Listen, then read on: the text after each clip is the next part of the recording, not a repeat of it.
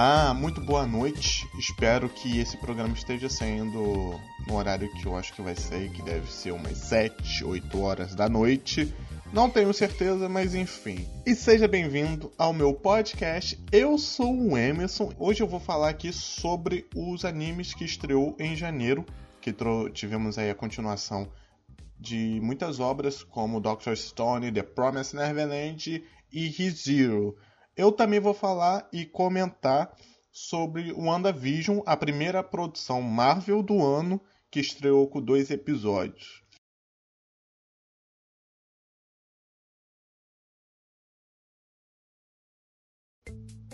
Na semana passada a gente teve aí o retorno ou a estreia né, de Doctor Stone, segunda temporada, e o primeiro episódio já começa com o personagem Jen recapitulando a, o início ali da primeira temporada para as crianças da vila enquanto eles estão ali produzindo umas coisinhas ali.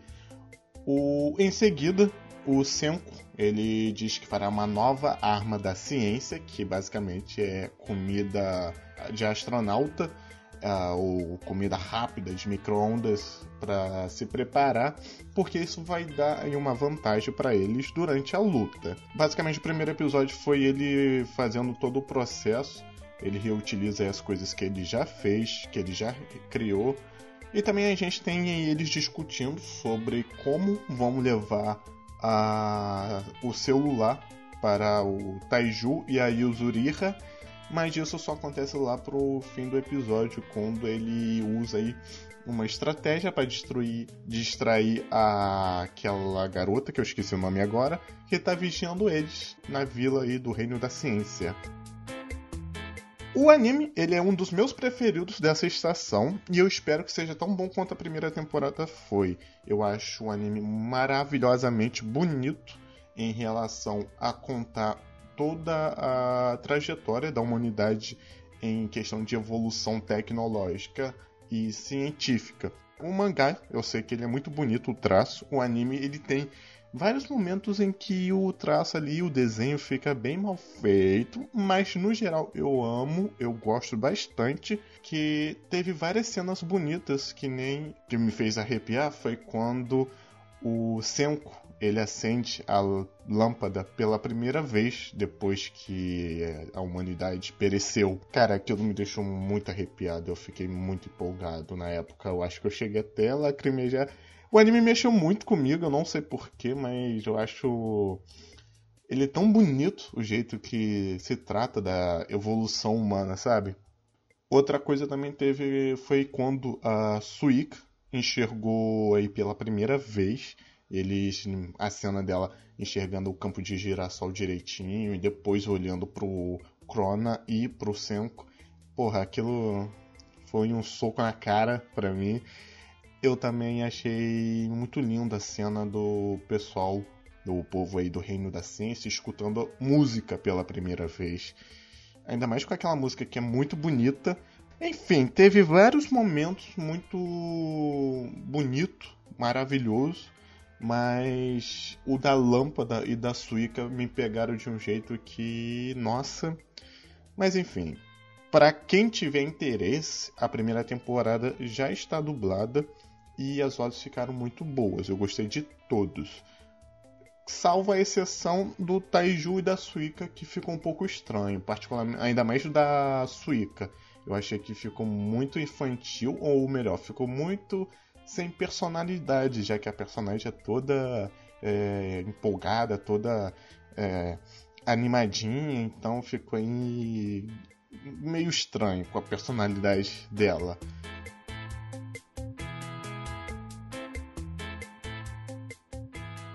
Continuando, a gente também teve The Promised Neverland, né? Caraca, esse mês começou muito bem. A gente também tá tendo Attack on Titans, né? Meu Deus. Mas enfim, The Promised Neverland voltou mantendo o mesmo ritmo do final da primeira temporada. É... E durante o primeiro episódio, as crianças estão lá, né? Tentando sobreviver fora da fazenda, enquanto também estão fugindo dos demônios que estão perseguindo elas. Eles também estão ali meio perdidos, tentando decidir para onde vão, dar a melhor, a melhor forma de evitar o, as ameaças selvagens que tem ali. Mas aí tem a Emma que tá um pouquinho estranha, parece que ela está ficando doente, né? E isso se comprova lá no final do episódio, quando ela desmaia por causa de febre e da ferida, né, da orelha dela que foi cortada. Ah, mas então, durante esse processo aí de andar de um lado para o outro, as crianças são então atacadas aí por um, um demônio selvagem. Ele corre atrás delas, elas fogem e para conseguir fugir, o Ray ele se, ele se usa como isca para poder atrair o bicho e as crianças vão para um outro lado. Nesse meio tempo, os demônios perseguidores eles aparecem e vão atrás do Ray também. Aí é quando surgem duas figuras misteriosas que são dois demônios também. O cavaleiro ele salva o Ray, enquanto a garota salva as crianças e a Emma desmaiou por causa da ferida. Aí no segundo episódio a gente então entende que esses dois demônios, eles não comem humanos por causa de motivos religiosos. E eles também então explicam aí o que aconteceu no mundo, que existe essa divisão entre o mundo dos demônios e o mundo dos humanos. E isso foi algo que aconteceu há mil anos atrás, foi uma promessa entre os dois povos, uma parte lá né, desse contrato deles, uma cláusula foi que eles deixaram aí alguns humanos para os demônios poderem então criar o seu gado e se alimentar. E aí deu origem às fazendas, ao sistema das mães e irmãs e basicamente ao que a gente está vendo lá durante o anime. Eu fico bastante feliz que o ar sombrio e de mistério continuam mesmo após eles terem saído da fazenda porque o, todo o cenário da fazenda em que eles tinham que descobrir uma maneira de fugir sem ser pego pela mãe e tinham que fazer essa disputa intelectual entre os personagens tentando passar a perna um do outro para conseguir mais informações.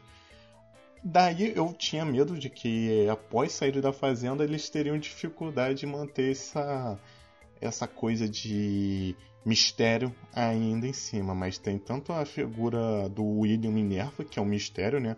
Ele, as crianças descobrem algumas coisas sobre o mundo, algumas informações de, que estão um pouco incoerentes, né? Ou desatualizadas, enfim.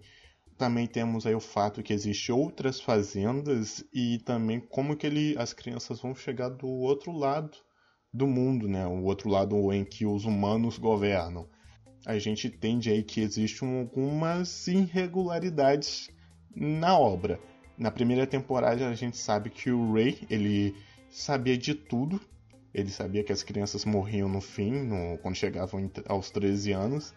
Ah, e ele, ele, basicamente ficava vigiando o, as outras crianças para a mãe e em compensação ele pedia aí algumas coisinhas, né, como recompensa. Aí é que entra a coisa da esquisitice nessas irregularidades que durante o segundo episódio o, esses dois demônios eles contam que a, o mundo dos humanos e dos demônios não se conversam, né? Nenhum anda de um lado e o do outro, entende?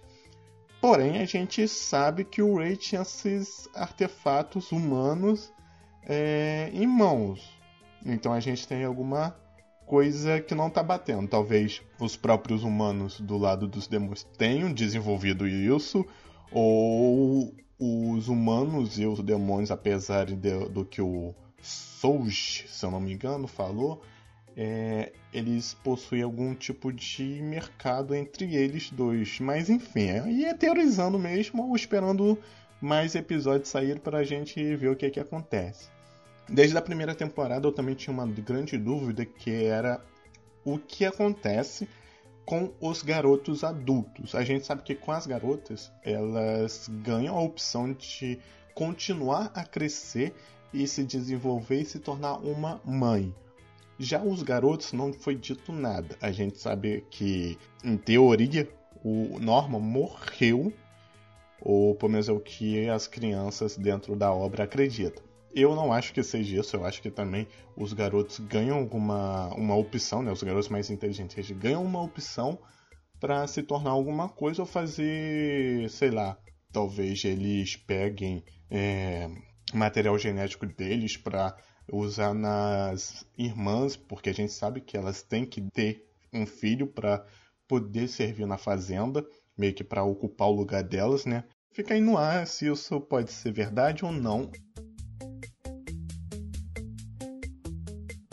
Riziro volta aí com a segunda parte da segunda temporada e eles escolheram isso justamente para manter a qualidade da animação. Voltou com um ritmo mais lento, diferente de Neverlands, e, cara, a gente no primeiro e no segundo episódio foram várias cenas de diálogo entre o Subaru e os outros personagens. Eu fiquei um pouco triste porque a primeira parte terminou de uma forma tão bacana, tão bonita, com ele é, disputando com as bruxas e dizendo que odiava elas, mas que ia usar o poder delas e aceitava isso. E os episódios foram passando e ele desenvolveu uma estratégia para manter o Garf ocupado enquanto ele conversava tanto com aquela velhinha que tem vários clones e enquanto tentava aí conversar também com a Emília para poder passar né, do, do, no santuário. E, cara, no segundo episódio teve uma coisa que eu achei bem broxante, porque não existe química entre os dois que é o beijo da Emily e do Subaru. Cara, a gente sabe que o casal verdadeiro é a Rain e ele, não esse, não a Emily e ele, tá ligado? E tal, eu espero que depois que eles passarem do santuário ele dê um pé na bunda dessa garota carente do cacete e volte com a Rain e... e é isso, tá ligado? Mas enfim, eu espero, conforme forem saindo mais episódios, talvez eu faça episódios mais específicos sobre isso ou eu espero terminar para poder falar da obra até completar a segunda temporada, ou não sei.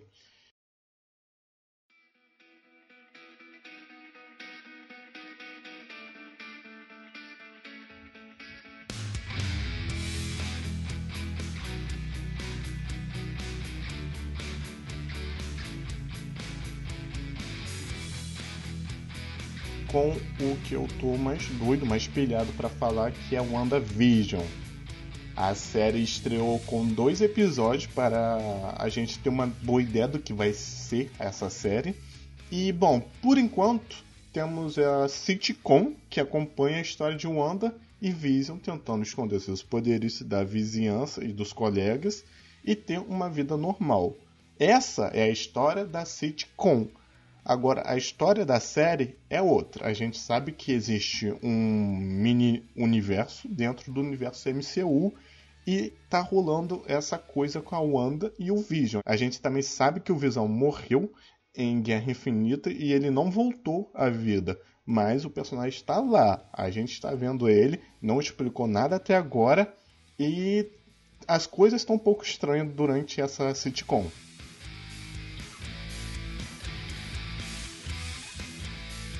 A WandaVision também trouxe inspirações de seriados antigos, como, desculpa meu inglês, gente, é, The Dick, Van, Dick Show, I Love Lucy, A Feiticeira e Jenny é um Gênio.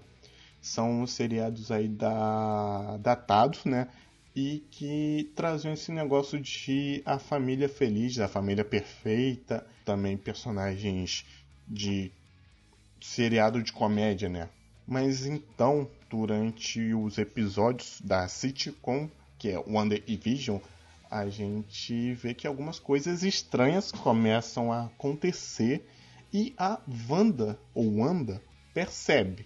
Uma semi-quarta parede é quebrada pela personagem e ela então interfere diretamente na história dessa sitcom, mudando aí os acontecimentos também é como se ela reescrevesse o roteiro dessa sitcom.